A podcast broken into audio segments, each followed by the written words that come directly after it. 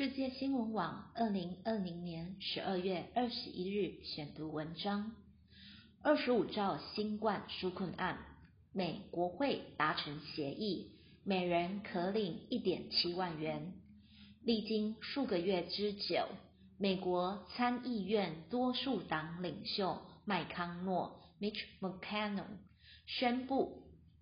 美国国会针对美国史上规模最大的救援案九千亿美元（约二十五兆台币）终于达成协议。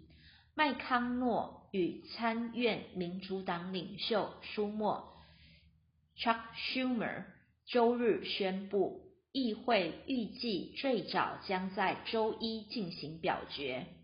这次纾困方案九千亿美元。不仅为小企业提供融资，增加发放失业救济金的薪资保护计划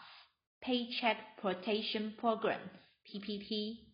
小企业贷款将获得挹注两千八百四十亿美元（约八兆台币），并还将发放大多数美国民众现金。除成人可获六百美元，近一点七万台币；一些家庭的孩子，每人也可获得六百美元。